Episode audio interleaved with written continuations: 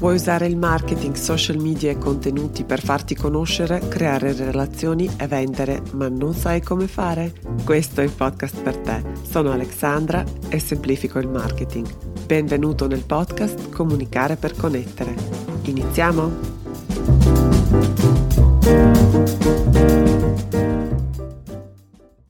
Hey hey, bentornati, bentornati alla puntata numero 23 del podcast Comunicare per Connettere, dove parliamo di online marketing e come metterlo in funzione ai tuoi obiettivi di business, sempre con eleganza e facilità. La pillola di online marketing di oggi ha a che fare con l'attualità.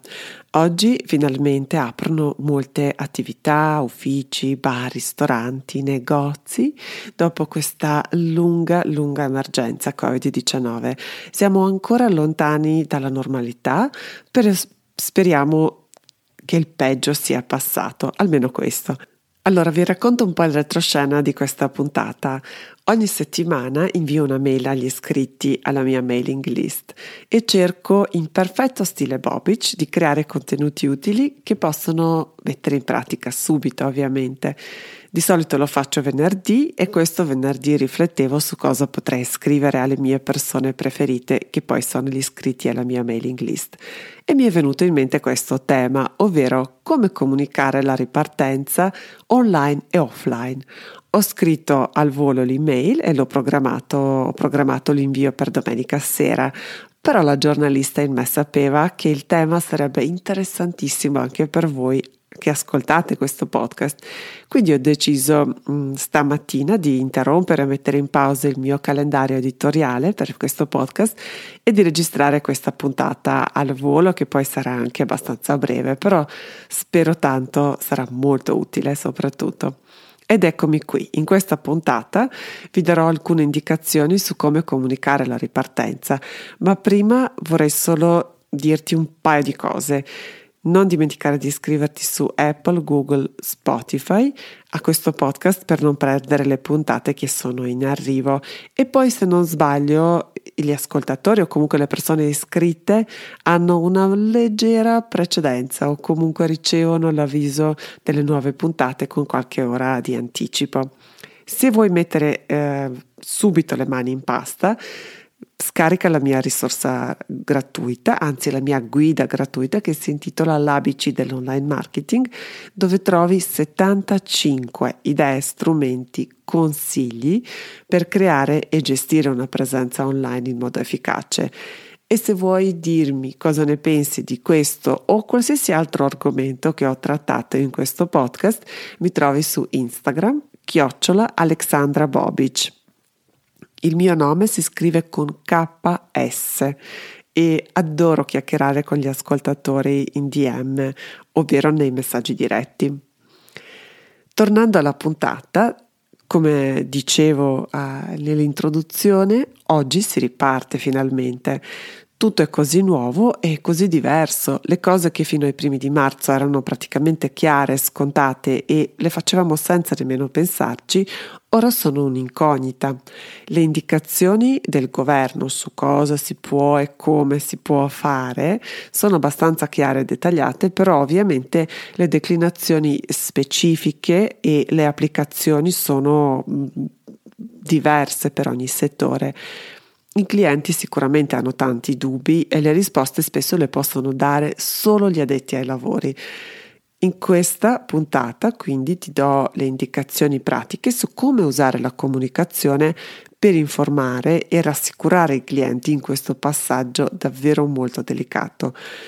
Considera quindi che sei l'unico che in questa fase può dare le informazioni. Nemmeno Google, per esempio, mi saprà dire come si è organizzata la mia parrucchiera, per esempio, come e quando potrò prendere l'appuntamento, come mi devo presentare, come mi devo comportare nel suo locale. Quindi tutte queste informazioni, l'unica che mi può uh, dare informazioni valide è lei. Quindi la domanda alla quale cercherò di rispondere in questa puntata è come usare la comunicazione digitale e non solo per informare e rassicurare clienti. La comunicazione online e offline può essere uno strumento davvero utile per preparare il cliente a tutto quello che lo aspetta nel momento in cui arriva nel tuo ufficio oppure nel tuo negozio. Ecco alcune idee come gestire e come fare questo. Partiamo dallo spazio online perché è lì che si concentra l'attenzione di tutti in questi giorni. Quindi online partiamo da Facebook potresti fissare in cima alla tua pagina una guida, un, pic- un, post che contiene linee guida con tutte le informazioni principali relative alla tua attività, quindi gli orari, le modalità di accesso, le precauzioni obbligatorie, quelle magari che auspicabili, non obbligatorie, come e dove prendere l'appuntamento, eccetera. Su Google Business aggiorna e tieni sempre aggiornate tutte le informazioni disponibili, quindi tutte le informazioni, tutti i campi che Google mette a disposizione. Il mio consiglio è quindi di aggiornarlo con le nuove, con le informazioni attuali. Su Instagram, la piattaforma perfetta per documentare e parlare dei vari cambiamenti in modo davvero coinvolgente e utile. Potresti farlo nei post e soprattutto nelle storie. Potresti raccontare cosa succede dietro le quinte, quali sono le sfide mh, mm, che devi affrontare, quindi quali sono vari uh, accorgimenti, aggiustamenti alle tue pratiche normali che hai dovuto introdurre, come ti stai organizzando e poi potresti parlare anche di quali sono invece le soddisfazioni di questa situazione, di questa uh, ripartenza ancora così fragile. I post saranno sicuramente interessanti e molto apprezzati dalle persone che seguono il tuo profilo. Sul sito web invece potresti aggiornare il sito web, quindi tenerlo sempre aggiornato con le informazioni più importanti e io ti consiglio anche di inserire, indicare la piattaforma social sulla quale sarai più attivo e dove le persone, se vogliono, se hanno bisogno, possono trovare le informazioni sempre aggiornate. Sempre sul sito potresti indicare, per esempio, se decidi di attivarla, anche una piattaforma di messaggistica. Eh, potresti optare per fe- WhatsApp oppure per Facebook Messenger e in questo modo ti devi anche impegnare di rispondere quasi in tempo reale alle eventuali domande, dubbi dei tuoi clienti, quindi anche questo potrebbe essere un'ottima fonte di informazioni per il tuo cliente. E ora passiamo invece ai consigli per la comunicazione offline che secondo me non bisogna sottovalutare. Ecco alcune indicazioni.